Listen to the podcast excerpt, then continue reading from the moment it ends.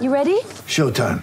On May 3rd, summer starts with The Fall Guy. Let's do it later. Let's drink a spicy margarita. Make some bad decisions. Yes. Audiences are falling in love with the most entertaining film of the year. Fall guy. Fall guy. Fall guy. That's what the poster said. See Ryan Gosling and Emily Blunt in the movie critics say exists to make you happy. Trying to make it out? Nope. Because I don't either. It's not what I'm into right now. What are you into? Talking. Yeah. The Fall Guy. Only in theaters May 3rd. Rated PG-13.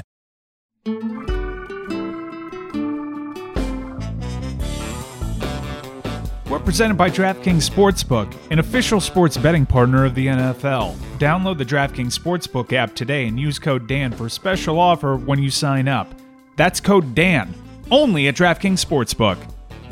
Hello, welcome to another South Beach Sessions. I am Dan Le Batard, and the Hall of Famer Jason Taylor is someone I've enjoyed talking to for a long time. He is unusually candid and honest about a whole lot of things. I think candid and honest are synonyms, regardless. He's both those things, honest doubled.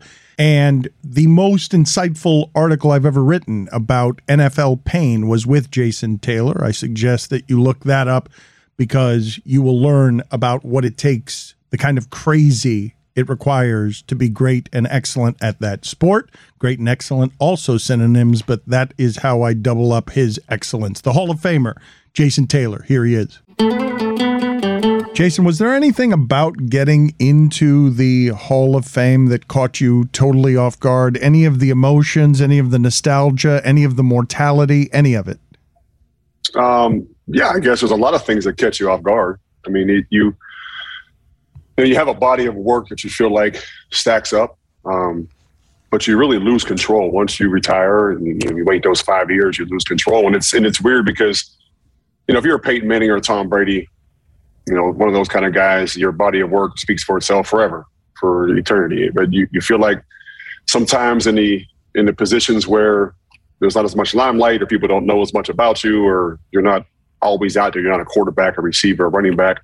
Those five years, you know, your your body of work kind of ages, and not in a good way, like a cigar or wine. It just kind of ages, and you get further and further away from the game, and people may forget about the impact or the the game changing plays or the the splash plays that you made because there's so much more football that happens in those five years. So, you know, the initial knock on the door was, you know, I was taken aback. Um, you know, I thought in the back of my mind I was a Hall of Famer. I just didn't know if it was going to be a first ballot, or if it was going to be years later. So that that was the biggest surprise at the beginning. Um, and then the the way the way people look at you and you know having that HOF um, associated with your name, it kind of changes the attitude when you walk in the door. It changes the the aura when you walk into a into a you know an appearance or a function. It's just it's just different. And then you, you know you get up there and you get around. At the time, I was 300 and I think I was 308 and you, you sit back and you think like, and there's been thousands and tens of thousands of players that have played this game, and you know you're one of 300 and some people that they decide to put in. It's uh, it's, it's pretty it's pretty humbling. Can you explain? You've always been great at explaining this to the audience. What it took physically, mentally, spiritually, willfully for you to be excellent. Wow, I mean, it took everything. It takes years off your life. I think it takes um, physical functionality as you get older away from you. It takes sacrifice.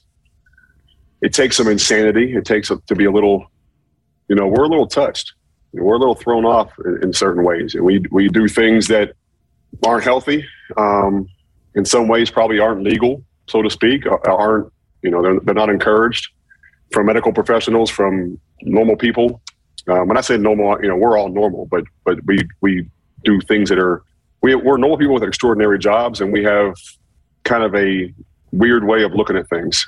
Most of us, and I think I think if you take the great ones, that they all have that piece. And there's plenty of guys that come in this league that are happy to be there. They're there for a cup of coffee, or they're there for whatever their motivation is. But to really go out and, and be the best, you got to sacrifice a lot. You got you have to do a lot, and it's you know we all all hear about the TB12 process and the things that he does. Um, totally different than what what I saw the majority of my career with the guys that I played with, the great players that I played with, or even myself. I mean, I, I you know, being in the hospital for Thursday through Saturday, checking out Sunday morning and going to the stadium to play a game, and then checking yourself back in Sunday night. It's just stupid. Well, this is interesting because when I talked to you about it once upon a time, because of what it is, the body would hurt more now. When you say years off your life, I know with kids and love and everything else that you have in your life, now your perspective might be different. But back then, you were like, I'd do it all over again, every time, all over again, because I'm a little off and because this thing there's nothing like it for your identity for your ego for for your adrenaline for living a life on a higher plane than the rest of us Yeah. And if you ask the question, would I go back and do it again? Right now. You know, give me five minutes to change and I'll be out in the practice field. It's just, I loved every bit of it. I loved every moment of it. But the problem is when you're in it and you're and you're always chasing a championship. And I tell a lot of young kids this now that you know as I'm coaching and people when I when I talk to them they, they talk about football. I was always so focused on that destination of winning a championship, winning a Super Bowl, and then and then looking forward to the repeat process of trying to get prepared for another one. And I never got there. So when I left the game, the finality of leaving the game, I felt unfulfilled in some ways. I felt like a failure in some ways. Like I let down a lot of people in some ways. And I know it's not an individual game, but that's just the feelings you take away from the game when you when you're so singularly focused on winning a championship. And, and I didn't enjoy the journey and the process. So if I went back now, which I would do in a heartbeat, listen, I can't run from here to my car, but if I had the opportunity to play, I would do everything I could to get back out there. But if I had the chance to do it again, I would enjoy the process. I would enjoy the moments that I hated. You know, some of the sometimes you, you know you bitch and you moan about those West Coast trips on a you know a, a primetime game in the West Coast, and you're flying back and you land back in Miami when the sun's coming up, and you know after a Monday night game, and you're already eating it, you're already eating into your day off, and having to go back Wednesday. You know, you, bitch about the training camp days. Um, you know, you bitch and moan about the two a days back back when they had two a days with Jimmy Johnson when I wanted to quit, and I, and I thought I couldn't do it anymore. I physically thought I couldn't get out of bed anymore. And, you know, the injury times or you know having to get shot up in in the in the belly of of uh in Death Valley. We played at we played at Tiger Stadium against uh, the New Orleans Saints after the hurricane. You know those those those moments where you just you're like, what am I doing? Why am I doing this? And you, and you get pissed off because you don't win. I need to go back and enjoy those times, those plane trips with the teammates, those those hard times, those fun times, You the shit can't talking. You can't enjoy the you can't enjoy the dungeon where you were getting those shots in your foot. This this dank cell of of horrible foot pain. That you can't go back and enjoy the physical pain that makes you. I think you told us this story. They had to put a towel in your mouth for the shot, the first shot that was just preparing you for the second shot. I know in a strange way, it sounds like you can't enjoy that, but I would do it again. Like I, I- just wish I can go do it one more time. You know, put it that way. I wish I can just go do it one more time. And yeah, that was hell. You know, we're as I, you know, I think I've told you were the first person, probably the only person I told this story to on on air. You know, just doing things, taking your body places where it really shouldn't go, in a game where I probably shouldn't be playing. And there's probably no probably about it. I shouldn't be playing, and some guys wouldn't. And that was just my mentality. Is I always wanted to be on the field. It wasn't about the pay you know, you're getting paid to do this. I don't give a shit about that. That's that's that's a byproduct of what we get a chance to do. I wanted to be out there. I loved game day. You only get 16, well, now 17. You used to only get 16 of them. 16 days out of the year to be great. That's all you need. The rest of the time you could be a, you, you know, you can do whatever and, and get through practice or miss practice. And then this, this whole, what do they call it now? This in this new age, uh, load maintenance or whatever. Fucking load maintenance. We didn't have that shit. Like, you know, but I, 16 days out of a calendar year, I need to be go go be great, and I'll do whatever I can to get to that dirt at one o'clock or whatever time we kick it off. So, being down now, first of all, you know my son signed with LSU, so I had a chance to go back there a few times. I was in the stadium on the home side. The home side is so much nicer than the visitor side, obviously in every stadium. But whatever that room was that I went in, it had a concrete floor. It had concrete overhead because I think it was part of the bleachers but the concrete bleachers did not meet the concrete on the floor. So what would be the wall, I think was like dirt that was like chipping off and it was musty. It's like an old, like grow up in Pittsburgh. It's like that old basement that's just musty and always has a little bit of moisture to it. And who knows what lived in there before you turned the lights on. That's where I went to get this shot. And, and you know, we- we've all been the doctors, dentists, everywhere, you know, when you, you know, I'm, I'm, I'm scared of needles, but it sounds crazy because I've taken way too many shots in my life you know, you ask a doctor, hey, is this going to hurt? Most doctors do what? They lie to you and say, oh, no, it- it'll just be a little pinch. So I asked the doctor, I won't name his name, but I asked the doctor, hey, is this going to hurt? And he's like, yeah, I'm not going to bullshit you. This is going to be the worst pain you've ever felt. So Tony Eggwest went and got me a Gatorade towel. I rolled it up, folded it in half, and put it in my mouth, and it was uh, by far the worst pain I ever had. I've said to people when we have a mental health conversation around football, I've said what those people, and you say we're a little off, what those people have to do for a living would test the mental health of anyone who has ever lived. Yes, yeah, it would. You know, it's it's part of the game, um, but I think it's also individual. It's it's how far are you willing to push? And some guys, you know, some guys opt out for the COVID year. Some guys opt out of bowl games to avoid injury, and I get though it's, it's different scenarios for everybody. Some guys, some guys get hangnails and don't want to play. Um, you know, we were I was one in fifteen with Cam Cameron. I probably shouldn't have said that. I'm probably gonna shit myself now thinking about it again. But you know, guys were checking out for everything. You know, and but how far are you willing to push yourself? And it's and if you're if you're comfortable, you're not in the right place because you have to learn how to play with pain. You have to learn how to play hurt. Injuries are different. They always try to differentiate being hurt from being injured as two different things. Yes, I get that. To me, it was okay. I'm I'm hurt or injured.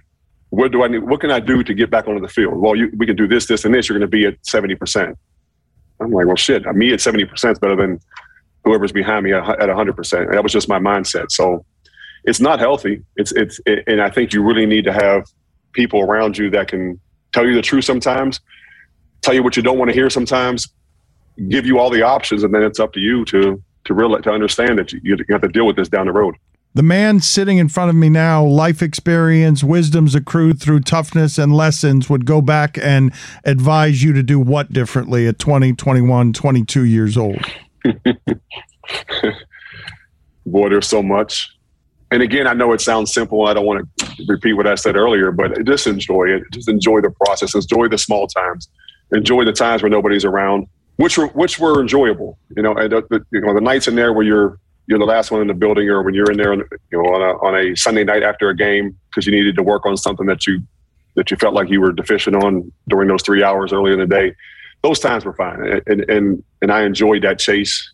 But the smaller times, the the the lessons of losing, the thrills of winning, the thrill of winning a defensive player of the year, um, the thrill of being NFL man of the year.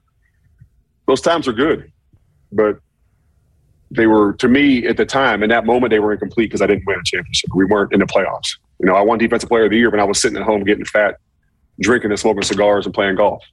Like I should still be playing in January. That's the, reason we do all this shit is to play in January, and we weren't doing it. So I would I would say that because you you can go 15 years. I, I remember I came in the league and Dan played whatever 17, 18 years. Marino didn't win the championship, had been to one Super Bowl, and I'm like, there's no way someone like how can you go through 17 years in the league and not ever get to a Super Bowl? Like it's just math. You feel like the odds because the NFL is so built for parity. Like our times has to come around at some point and I hope I can play long enough. And then you get in the end and you played 15 years and you're like, shit, I couldn't sniff the Super Bowl except for one year when I was in New York. We made the AFC Championship game, and it's just you got to enjoy the moment. It's just like life and anything. Enjoy, enjoy, enjoy every moment of life because it's so short, and we and we learn more and more as we get older. And having gone through, you know, the pandemic now and all the things we see, like you just got to enjoy it while you have it because it's going to be gone. And then you look back and like, damn, I I wish I had one more beer on the plane, or wish I stood up and air surfed one more time during takeoff, and, you know, and, and, and put my twenty dollar bet in on that. You know, just little the little stupid stuff. What does that? Take me to what? What was happening on the flight? I, I, I, I shouldn't have said that. I shouldn't have what, said what, that. What was the, what was the bad? You knew I was going to ask the follow up. You went to the because you're doing you're doing a little of the mortality thing. I get this right because the fountain of youth can be a little bit of a the, the Hall of Fame could be a fountain of youth where you get back and you're like, oh man, that was so cool. All the things Yeah. that I did. You get nostalgic. You start looking back, uh, looking ahead at your career mortality, looking at all of it. I can imagine that you you look back with some fondness, some nostalgia, but also some yeah, some sadness because holy mm-hmm. shit, did you have a good career? I was blessed. I was blessed, and I had a I, you know I had a I had a good career. I, I made some made some plays, and I had some really good guys around me. And that's the thing. Like I you know, and I was I was just listening to a podcast not long ago, actually a few days ago. I was working here in the warehouse with Larry Chester, and you know I forget about a guy like Larry Chester. His he was so freaking crazy. Like Larry Chester and Tim Bowens, and Daryl Gardner's big ass and, and Trace Armstrong and Derrick Rodgers and Zach and Sam and Pat and Brock, man, like all these guys. I'm like, man, we had some great times. And I get around Sam you know, I had a chance to coach a year with Sam or two years. I get around Sam and we still laugh and crack about, you know, what happened. And, you know, Pat Surtain and I, I see him all the time and tell stories. It's just, man, that's that's what those guys. And I know it sounds so cliche and oh, he's trying to be humble. No, those those guys are why I was good. Fuck, if you had Sam and Pat playing press man on the outside back in the day where they didn't throw a flag when you were at four and a half yards and touching the receiver, those guys used to just they used to just kill people all over the field and give you forever to get there. Like it was it was almost easy once you got to the point where your your your mental mental part of your game matched your physical. So I, I give a lot of credit to those guys and that's what you miss the most, man. It's it's it's being around those guys. You know, it's, it's funny. We were I forget who I was talking to. Maybe it was Pat not long ago. Was, I was talking to somebody, and it's like the little stupid shit that happens. You know, so on Saturday mornings before you leave for a road game, you know, you go in the facility, you do a walkthrough at 10 a.m. Then the plane's leaving at two, so you got to drive to the airport, meet him, meet at the airport at 1.30 for check-in. So, you know, he's grown ass men, and it's the same thing for a home game. You know, you go home and get ready grown ass man, you're in your closet, you know, and you see guys that get all G'd up and wear suits and, you know, 19 piece suits and all this shit and ascots or whatever those things are called, all this stuff. You're, you're in your closet at home worried about what somebody else on the plane is going to say about your outfit because you used to have this the walk of death and you had to walk in the front of the airplane and walk all the way to your back, seat in the back and everybody would crack on you no matter what you did like times like that like we were we were joking about it you know i'd go out and spend four thousand dollars on a suit and then be worried about what the fuck I'm putting on to get on the plane. You know, part of you says like, who cares what they think? But you had to hear it the whole time. So it was just you know th- those times are amazing. What are the roots of your tough? Um, I think growing up in Pittsburgh, um, not not having a father, not knowing who my dad was, and and and seeing different, I would say, role models, um, mentors, and mistakes kind of shape that path to keep you keep you out of trouble and on, but still on edge. You know, it was never easy, but you know, seeing guys struggle and fail, seeing guys make mistakes and go to jail, seeing guys get shot in front of me, you know, it's, it's just those kind of things harden you in some ways. They kind of put a little callus on you, but then you know, watching my mother struggle and being from a very blue collar area with the, and we didn't have a pot to piss in or a window to throw it out of you just freaking grind. And you, you get used to you get used to walking home in the cold. You get used to walking up the hill from school in the snow and in third grade. You get used to doing it you know and having to i don't want to say fight to survive because there's guys that had it worse but shit wasn't easy. And one thing i always was was competitive as hell. Now i sucked early on. I couldn't win a fight to save my life till i was in I think I was in fourth or fifth grade, you know, getting my ass whooped, but know, you whoop my ass, I'm gonna try to find you the next day because that, that competitive juice. But I had to get some get back, and then I'd find you the next day, and I'd get my ass whooped again. I would go home and think about it, come back the next day, and be like, I probably shouldn't fight you, but let's try this one more time. You know, that happened until I finally won a fight in fifth grade, and then you know, it's just you're just fighting to survive. You're just fighting to to get out of where you are because you know there's something else out there. I was a big Steeler fan. I want to be a Pittsburgh Steeler. I want to be, you know, Michael Jordan in the, in the Chicago Bulls because Pittsburgh didn't have a, a basketball team. But how do I do that? I didn't have direction, but I always had to drive. I always had to fight in the drive because I was always a small kid. I was a I was a runt and, and a and kind of a dork, and nobody didn't have a whole lot of friends and all that shit. But it's fine. Is that why you were getting beat up? I was getting beat up because I was a. I was just not very. I was just not very strong and didn't know how to fight. But I had a. I had the mentality where I wasn't going to take anything off of anybody, but I just wasn't there yet. I was just small. So my sister used to fight for me all the time. My older sister, and and again, until I think I was in fifth grade, I won a fight against. I hate to put it out there, Charlie, but Charlie Bat- Charlie Batch was the first person I beat in a fight. Um, we went to the same elementary school, and I don't even know what we were fighting about because we were we were really good friends, and uh, that was I forget the name. I used to have I used to know everything, like the name of the two cross streets, like because it was it was a it was a moment in my life. Like it was this was this was it. I'm I'm arriving, but we got in a fight there on a street corner, and and uh, I think I pushed him in the bushes, and as he got up, I was like, "Oh shit, I have to throw these hands." And he came at me and threw a few hands, and and I, I don't know if I for for the sake of the story, I dropped him, and that was my first win. My team is one win away, and I'll tell you exactly what I'm going to do to celebrate once they get past this series. I'm going to go to my fridge and I'm going to get myself an ice cold can of Miller Lite. A lot's changed over the years, but one thing that hasn't the great taste of Miller Lite. Another thing that hasn't changed is that it's less filling. So, what is the best thing about the original light beer? Miller Lite sparked this debate in 1975 and it still hasn't been settled. You see, Miller Lite keeps it simple undebatable quality, great taste, and only 96 calories. It's the beer that strips away everything that you don't need and holds on to what matters most. A light beer that tastes like beer, less filling, and only 96 calories. The original light beer since 1975. You don't have to choose what's best. Miller Lite has great taste and is less filling. Tastes like Miller Time. To get Miller Lite delivered right at your door, visit MillerLite.com slash beach, B-E-A-C-H. Or you can get it pretty much anywhere that sells beer. Celebrate responsibly. Miller Brewing Company, Milwaukee, Wisconsin. 96 calories per 12 ounces. Fewer calories and carbs than premium regular beer. Get ready for the greatest roast of all time the Roast of Tom Brady, a Netflix live event happening May 5th. Hosted by Kevin Hart, the seven time world champion gets his cleats held to the fire by famous friends and frenemies on an unforgettable night where everything is fair game. Tune in on May 5th at 5 p.m. Pacific time for the Roast of Tom Brady, live only on Netflix.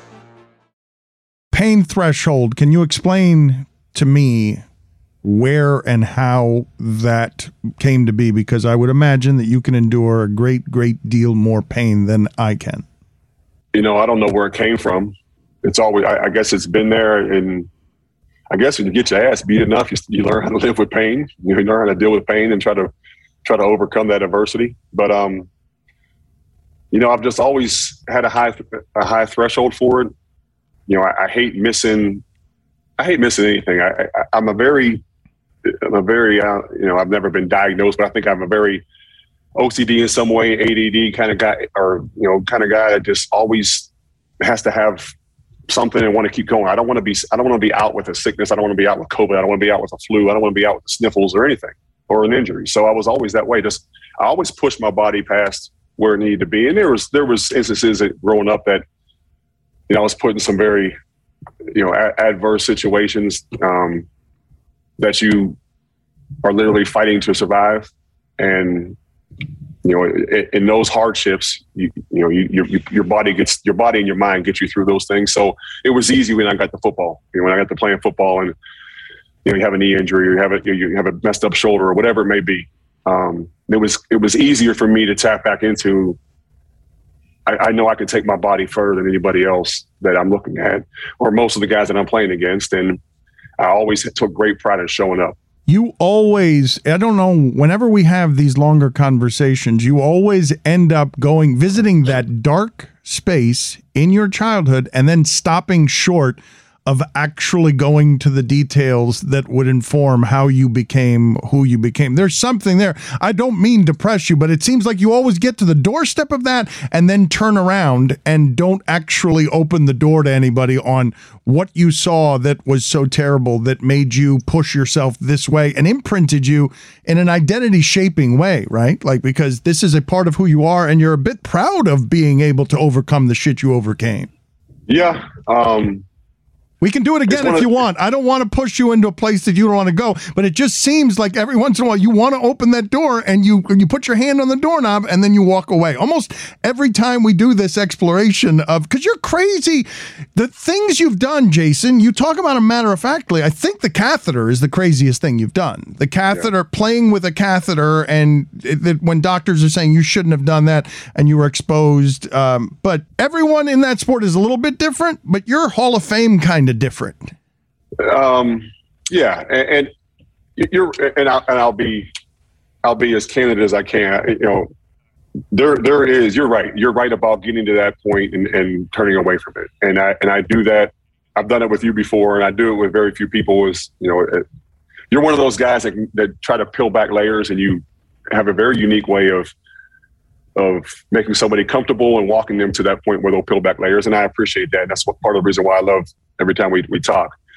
Um, it took a long time for me to get past some of those things, some of those scars that I had um, from past instances. And, and part of those, some of those things make you great.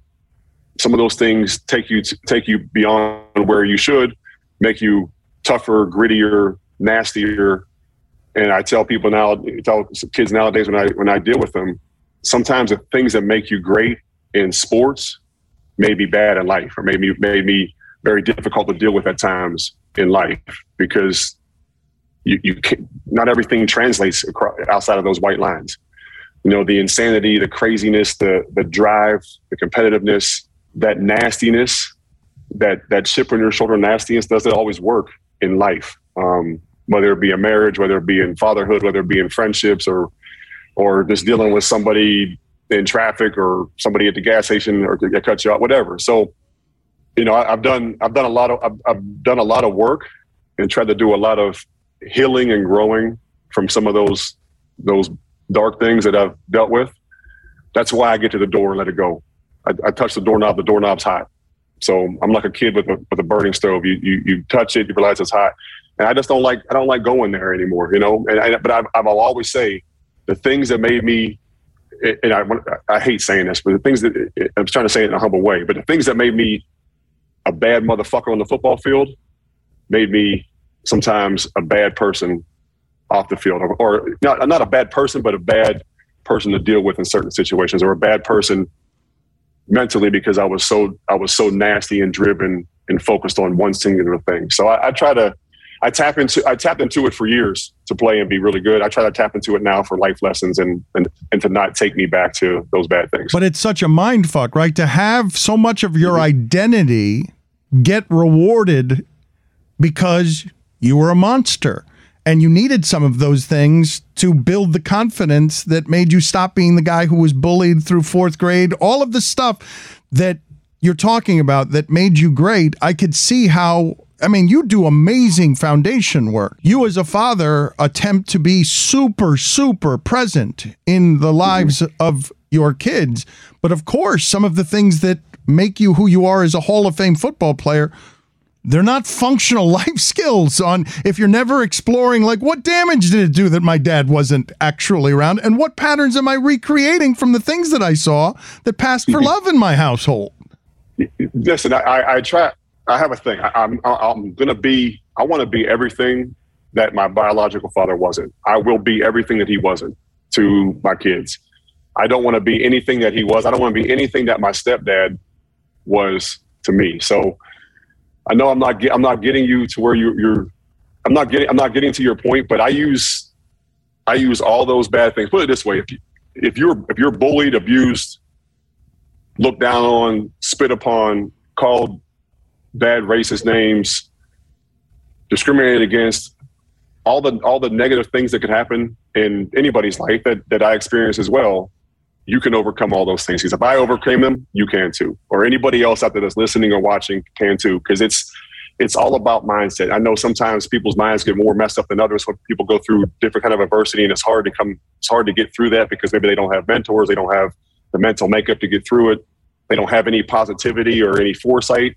You know, maybe it's no fault of their own, but those things don't define you. Those things don't bury you you can overcome them all, but it's going to take a lot of work. And, and sometimes you just got to fucking step on toes and kick down doors and whoop people's asses. And how do you get to the place that you are Jason Taylor Foundation moved to? I want to teach people to support their artistic side. I want people to know how to read. Why is this stuff important to you in a way that makes you pour this amount of time into it? Beyond, you've told the story, Dan Marino opened a children's hospital. You saw it from one of your mentors, but you, I've seen some of your work in this community. It's intensely personal for you.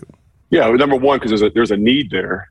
And there was a need, I don't know how, how old am I now? There was a, there was a need 40 years ago for a young mixed kid in in Pittsburgh that was dealing with you know all the things we talked about, whether it be you know the the discrimination, the race, the racist stuff, the being looked down upon, living in a living in a an area that was where you felt like those concrete walls were were the end was, was the end of your world, like you couldn't get outside of that. You know, dealing with uh, you know, 40 years ago, it wasn't it wasn't you know very popular. I guess it was popular. Popular, I not the right word, but it wasn't very accepted. You know, to, to be mixed with black and white in, in certain in certain areas of the world, and particularly in, in the in the place that I grew up in, in Pittsburgh. And you know, hearing a name calling and all those kind of things, there was a there was a need for a kid 40 years ago named named Jason Gibson at the time to get help, to, to have somebody show love, to help have somebody support it, to have somebody say, "Don't worry about that. That's that person's ignorant for this, that re- reason, or the other. You can go somewhere else." And that was so having that need as a kid and, and understanding I was now in a position when I got in the NFL to provide that for somebody else. That was the catalyst of it. But then as we start to morph from you know an education based foundation that really focused on after school reading and mentorship and all that, we still do that.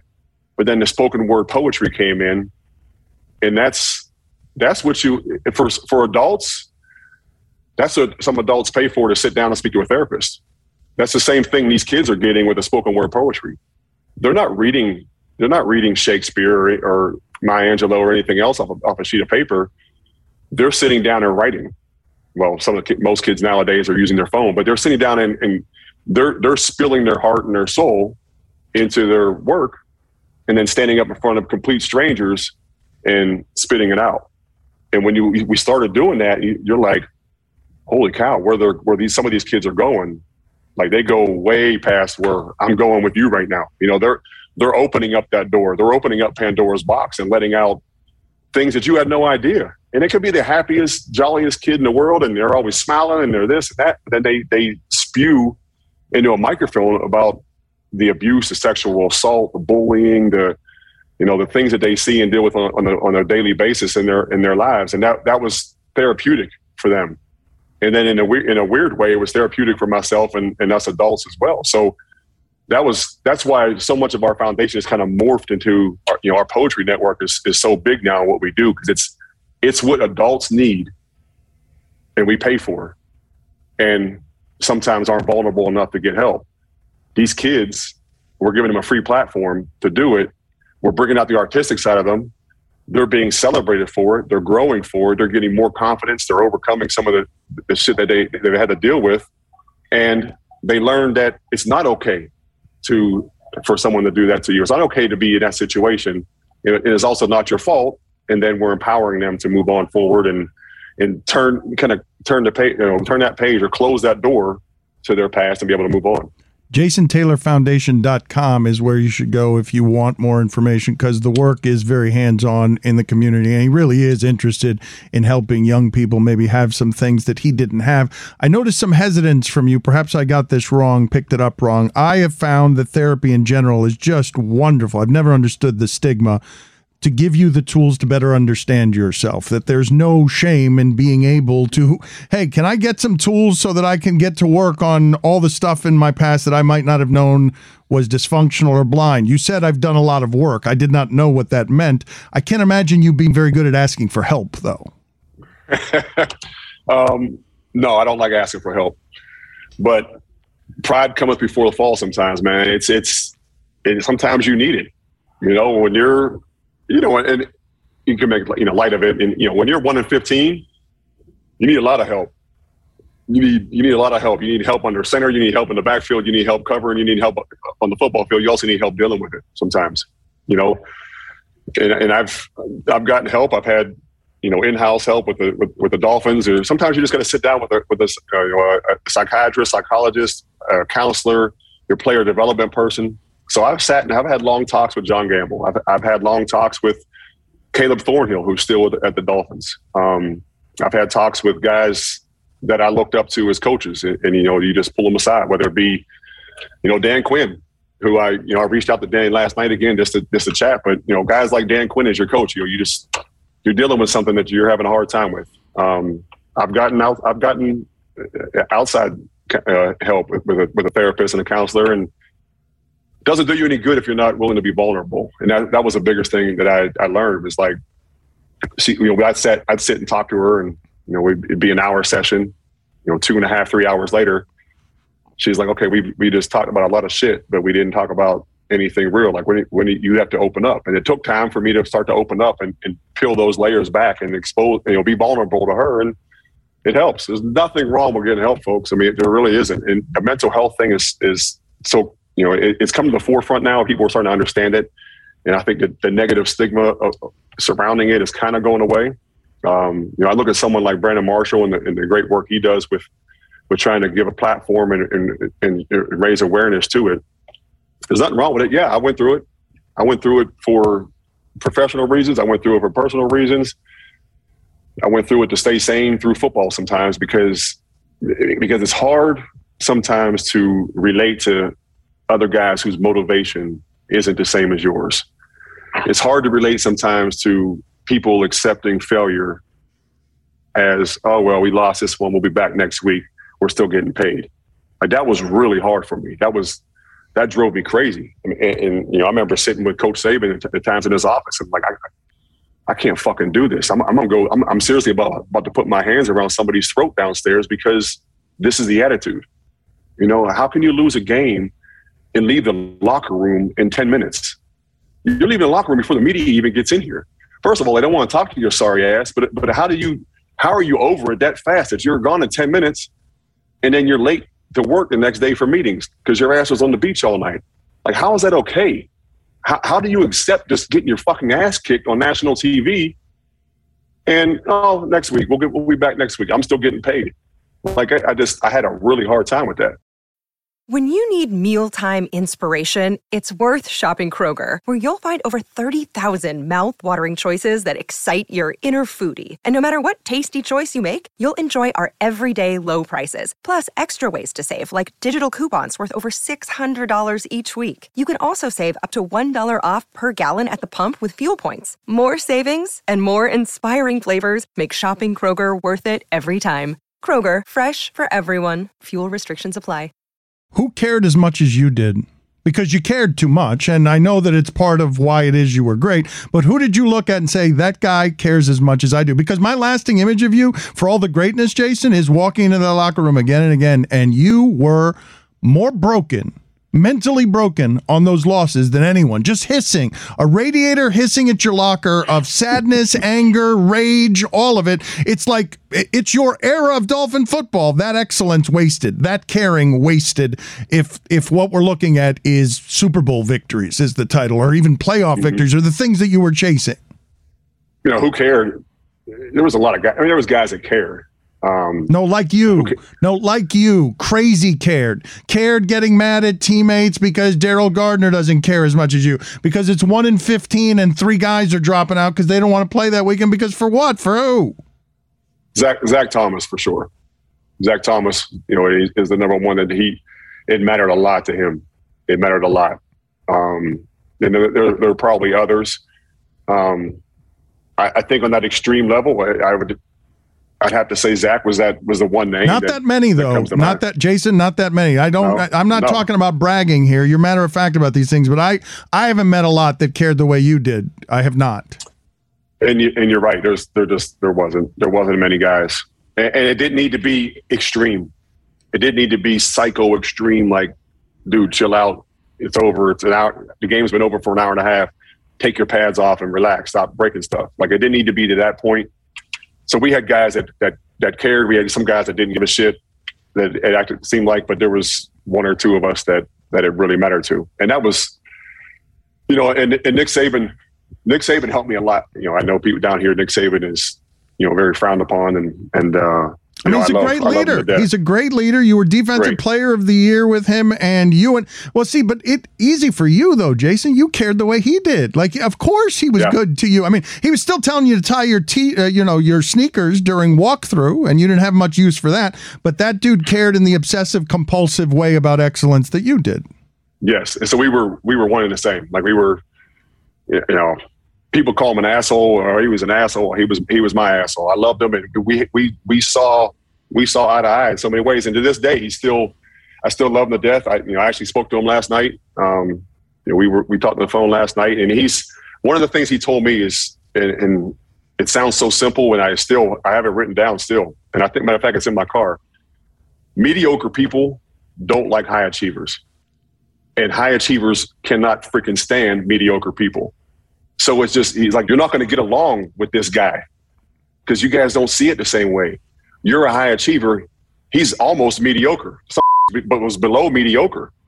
Like you can't, you could try to pull, bring him along with you. He's like, but you, you pushing him isn't going to do it. Sometimes you just got to tell him, hit your wagon to the back of me, and, and I'll and I'll take you as far as I can. But at some point, he's going to fall off because he can't go that high. So that was a big, and that kind of put it in, in perspective a little bit for me and helped me out a little bit. But it's so true, man. Mediocre people cannot stand high achievers, and high achievers freaking hate mediocre people. You mentioned vulnerability. Do you know what it is, or where it is, or how it is that you realized, oh, wait a minute, me being vulnerable with others is actually something I need to be doing. I'm not going to have meaningful relationships or connection points if I don't show people beyond the camouflage and show them like the real stuff that I don't want to show anybody. Yeah, I mean, I, I, don't remember exactly when it was, but as you get older and as I got later in my career, you know, sometimes you're so worried about saying something off color, not off color, but you're saying something in, in you know in an interview that that isn't the coach speak, or you know, you you, you don't want to say anything you know, before before podcasts were big. You know, you know now we kind of can sit down and be comfortable. You know, you're always wanting to say the company line and you know move on the next week and all this, all this stuff that I that I used to hear you always say on the radio how you couldn't stand. Oh, here comes the coach speak. You're kind of you're kind of taught that in a way. You know, the, the culture kind of pushes you in a way to say that. So I've always felt like that was the way it had to be. You can't really step outside the box. You can't really say what you want. And I abided by that until I got to the boiling point after a loss, and then sometimes I would dispute, I would just blow up, or in the locker room I would be myself and blow up. But you you get such superficial relationships with people when when your football career or your greatness on, on in your sport is the main catalyst of your friendship or or dominates the conversation at, at dinner or dominates the conversation at you know at an event like, yeah, okay, you were a great football player. Tell me about when you played the, the Cowboys or you played the, the Buffalo Bills. And like, you can only go so far with that. And then those friendships, you, you know, players don't want to be around someone that constantly talks football all the time. You you want something bigger. You want let's talk about business. Let's talk about politics. Let's talk about everything that people say you shouldn't talk about. Politics or religion, anything besides just freaking football. You know, and you realize that if you're not if you're not willing to peel back and really show who you truly are to, to the closest ones to you, then you hit that wall. You just, you just, there's no real meaningful relationship there. So as you start to go outside the box, talk about your, you know, your upbringing a little bit, or you talk about something besides football, and you know, you you drop an f bomb every once in a while in a conversation, and even you do it. I do it in, in events sometimes. I'll be speaking, you sometimes the, the, you know having a little levity, being self deprecating, and being real go so far. And I see it so much now when in coaching. You know, it's kids see through that stuff. You know, the coach speak, being the fake, trying to put on a persona. People see through that. Players see through that, and pro players see through it. Be real. And if not everybody's Nick Saban, not everyone's Bill Belichick, but don't try to be that. If that's not you, just just be real. I just think it's so more so much more endearing, and I think it's it, you get you get guys to really to, to really love you and, and appreciate you for who you are, and then it's it's so much more fulfilling. Any place along your career where you wish you had spoken more freely and not towed the company line? probably. I mean, probably. I can't. I can't. Maybe when I was in when I was in Washington, I probably should have spoken up more. Um, I was new. I got traded there, and felt like even though you're an established veteran and, and have, a, have a, a, big resume, you know you're new to it to an area, so you feel like you should take a little bit of back. You probably should have spoke up more there. So that's that's one thing that comes to mind for sure. I, I, did a bit more at the Jets, even though we didn't need it. You know, we had a very we had a very outspoken coach that I thought did a really good job in a strong locker room. But you know, my first, and really it was until Nick Saban got here, and I did a little bit when when Coach Wannstedt was when Dave was the coach, but not as much as I should. And that was one of the things that Coach Saban challenged challenged me early on in 2005 when he first got here. He was like, "Look, if you're going to be a leader, you can't be everybody's best friend." you've got to sometimes you've got to step on toes. Sometimes you've got to jump somebody's ass. Sometimes you got to put your arm around the guy that everyone doesn't want on the team and bring them a little closer and help them out too. So it's it's not always just being being an asshole. Sometimes it's it's you know it's it's it's, it's taking care of somebody and cuddling somebody sometimes and nurturing them sometimes. But he's like, you got to stop being afraid to to step on toes. And you know, because you want to be liked, you want your teammates to respect you and love you, and all. J, JT's a great teammate and all that, but again, that only goes so far if you're not real. When Coach Saban kind of unleashed, I guess, the beast in me sometimes, I'm not, I'm not afraid to. I was never afraid at that from that point on to to step on somebody's toes if they weren't doing what they needed to do. Can you give me a good one? I know you're probably not going to give me a name, but give me a good one that you remember of like, well, that felt good. I was a leader and I got I really got up into somebody. I I lit somebody up and it felt good. You're an ass. You're an asshole. Come on, man. Like I'd prefer it if you'd give me the name, that'd be even better. But you always give me the honest stuff, man. And now you there are no consequences. Like you have been very good about articulating to this audience what this world is like because I don't think they understand it. And I don't think that we have any access to how it is that you are, what it takes to be as good as what you were. And so I flattered you enough. Give me the story. All right, let me. All right, I'm gonna. I'll give. I'm gonna give you a name. All right. I'm gonna All right, you, there I'm you go. No consequences I think- outside of your own personal relationships, which I may destroy. But I'm trying to give this all the context. Exactly. I'm I'm badgering him for the story, and he doesn't want to tell it. He's telling it reluctantly of Jason Taylor learning how to be a later leader because it was just required by Nick Saban so that he could grow as a Hall of Fame football player.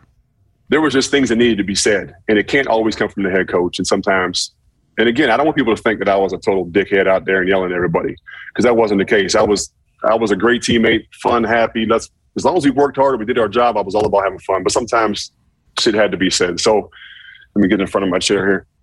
Um, 2005, we're playing. We were not we were not very good. Nick Saban was was the first year here, his first year here. We're playing the Cleveland Browns up in Cleveland. Zach Thomas ended up getting hurt that game, and they weren't very good. They they um we weren't very good either. But so we're playing up there. Second or third quarter, I think it was third quarter. We had a rookie named Matt Roth. Great great guy. Didn't really understand the defense yet. Was still learning. Crazy but he- meathead, crazy meathead. Oh, big time from from Iowa. Yeah, he'll run through a brick wall if you tell him. He'll run straight through a brick wall, but if he had to make a right or a left, you're gonna have to you're gonna have to put breadcrumbs down. so we're standing there during a TV timeout in the field. Matt's coming in the game, we're jogging, off, jogging from the sideline, and I'm like, I pointed back to the sideline. I was like, "Get the fuck! What are you? You're not get out of here! You're not playing." He's like, "No, coach sent me in." I'm like, "Get your ass out of the game." And you know, Matt's a rookie, so he like he stops, he turns and jogs back. And Dan Quinn was our D line coach. So Dan Quinn, I could see Dan like tell him to go back, and Matt Roth, he's still between. He's like between the the, the, the numbers and the sideline. He's just like going back and forth during a TV timeout. Dan's telling him to go back. I'm telling him to get the fuck off the field.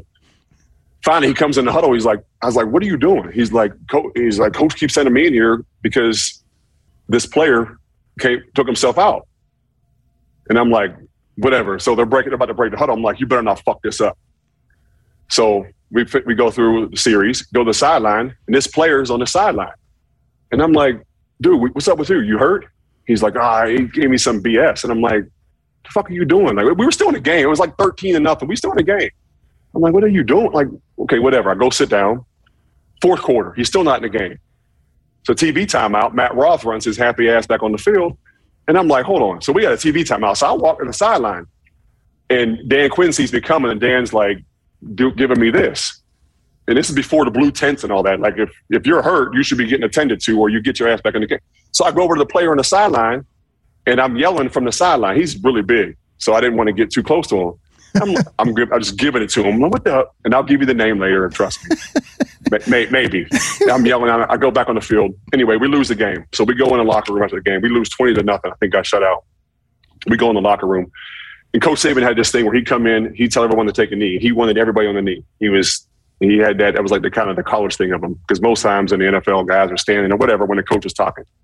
He says, "Bring it up, take a knee." Everyone takes a knee, and he had yelled at somebody in weeks past about not taking a knee. I wasn't taking a knee. I was in the back, and I'm steaming. I'm just like pacing behind behind the, the, the circle of guys, you know, or the semicircle of guys that are around coach. The coach does his thing, talks. He was never real real long, talked for a minute or two, and he's never done this. But I was steaming in the back, and he goes, "Anybody else got anything?" Well, he knew I had something. He knew he knew that I wanted to blow up. Anybody else got something? So there was a helmet on the ground. I take the helmet and I just fire it into this Gatorade machine. There was a Gatorade cooler by the train between the before the showers were on this side, the training rooms on this side. There was a Gatorade cooler. I just fired this helmet into the into the Gatorade machine, just shattered the glass, and there's shit all over the ground. And as I'm starting to walk around the the back of the group to go up front because I had something to say, I was going to just let it go. because sometimes I, I let it build up and then I just explode. So I'm trying to walk around the group. There's like this much room. I'm still in my pads and everything. There's like this much room between the, the back of the group of guys and this table that had like the wheel call tickets, the bubble gum, all the little shit. And then this big, this big ass Bunn, I think that's how you say it, Bunn coffee maker, like the big coffee maker. So as I'm going, table's not really in my way, but fuck it, I'm already I'm already balls deep in it. I might as well. I just take the table and I freaking flip the table. Coffee machine flies. The coffee, the, the, the little beaker of coffee breaks and it, sh- and it, it shatters and splashes all over the back of Matt Roth because he's in the back because the rookies are in the back.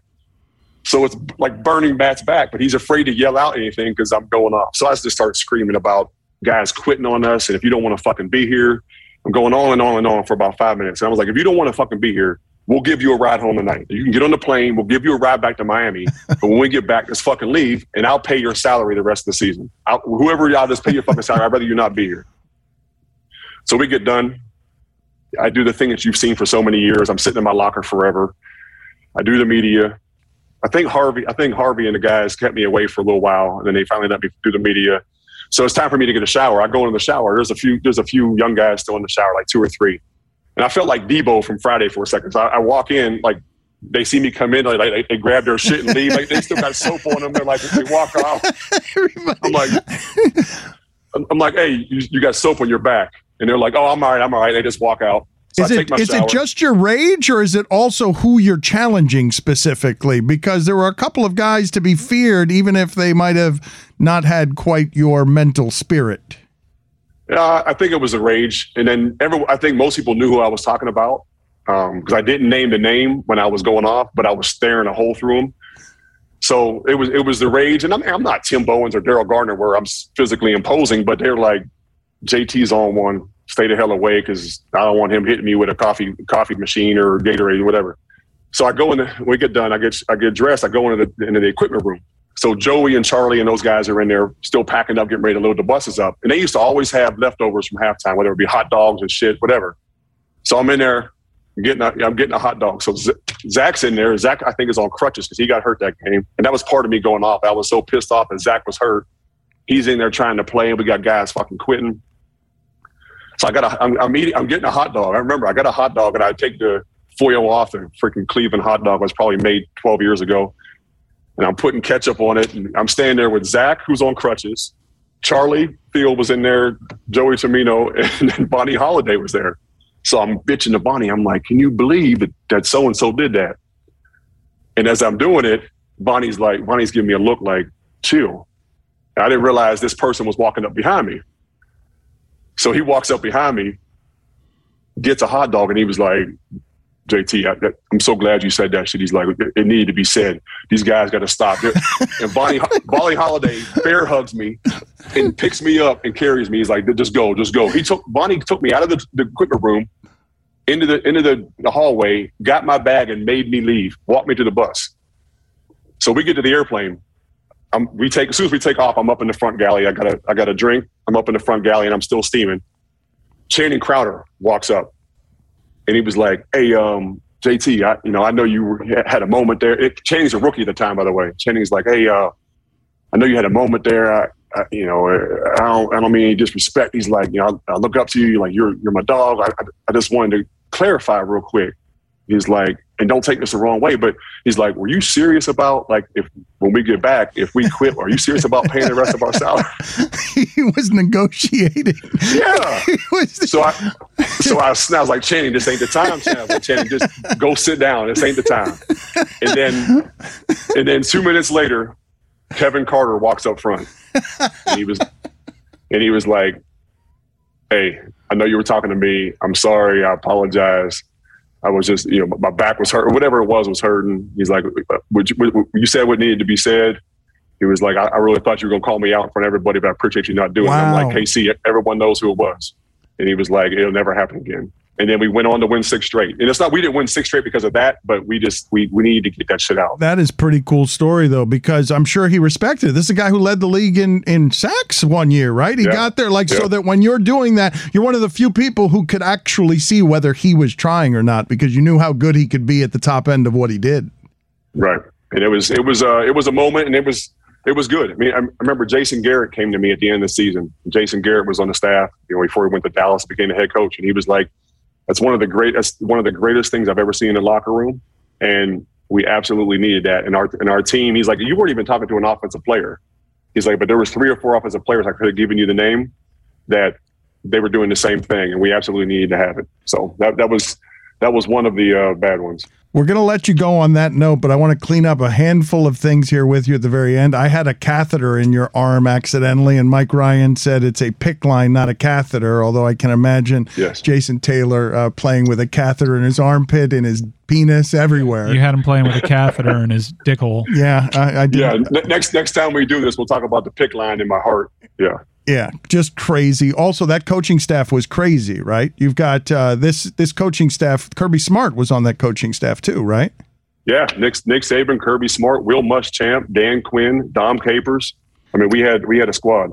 And I want uh, the title of this episode to be uh, Jason Taylor and then a colon. Nick Saban was my asshole is what I want. but I, I, I just want that to get aggregated, people to be confused by it. I just, uh, I always, that's, that's going to be weird. I always say this genuinely, Jason. It's been true, uh, I think, since the first time that I talked to you, and certainly pretty close. I always enjoy the time. It is a pleasure. I don't say that uh, flippantly. It is always a pleasure that you allow us access to the the dark and rage filled mind uh, that produced such excellence for the Miami Dolphins over so many years. Thank you for showing us that side of yourself.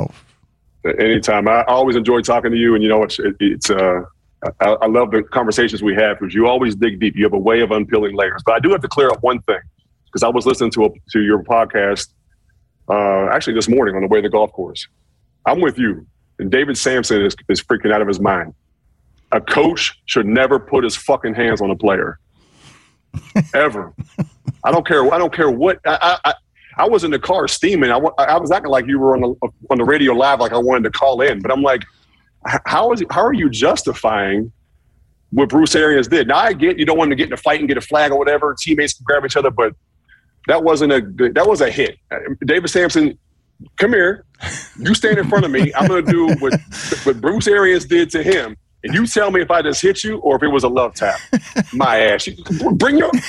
I, I, I, respect David Samson, but next time I see him, I'm gonna be like, when I walk up, I'm not gonna shake his hand. I'm gonna do that across his head. Be like, oh, I didn't hit you. I was just saying hello. Get well, I, I, I, don't. it's the disrespect that bothers you the most, right? Like it's just, like it's just it that I've always been offended by the idea that someone like you would need something like that. That's not coaching. That's not helpful. No, and, and, like you said, if, if, he turns around and the heat and you, Bruce Arians can't say it's the heat of the moment. Listen, I love Bruce Arians. I think he's a great coach and great dude. But oh wait, I just did in the heat of the moment. Well, what happens if that player turns around in the heat of the moment and puts your ass to sleep? Then he's probably going to be in Antonio Brown's music video next week uh, over there with him out of the league. Like, no, that's that's wrong. I didn't even ask you about Antonio Brown because your prism, I, I'd be fascinated as a professional, right? You were always a pillar of professionalism. You didn't have any bad, did you have any bad public moments? Maybe going back and forth with Parcells is the worst of it, and Parcells wronged you, but I can't even imagine how you experienced watching Antonio Brown doing all of that, uh, making a fool of himself at the end of, or in the middle of a game. Uh, yeah, we'll, we'll we'll dive into that if we ever do this again. All right, because I could take on another 15 minutes, and we'll do a Parcells episode and a Cam Cameron episode. And all right, I'm going to welcome you back go. for all of that. See you later. See you later. go Tigers.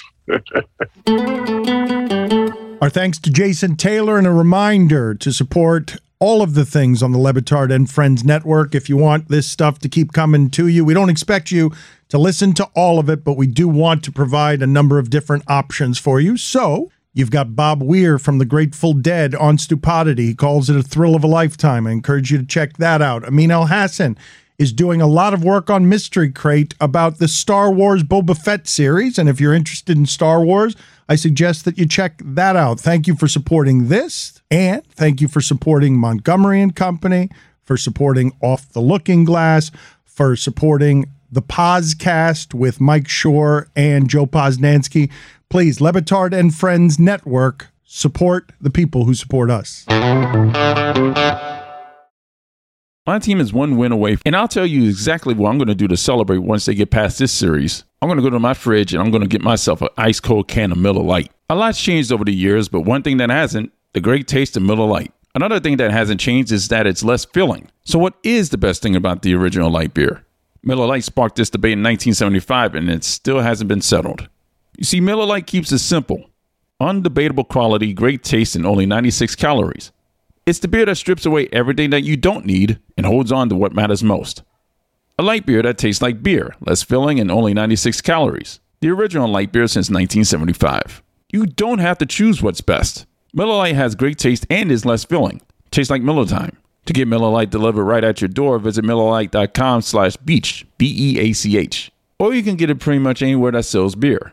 Celebrate responsibly. Miller Brewing Company, Milwaukee, Wisconsin. 96 calories per 12 ounces. Fewer calories and carbs than premium regular beer.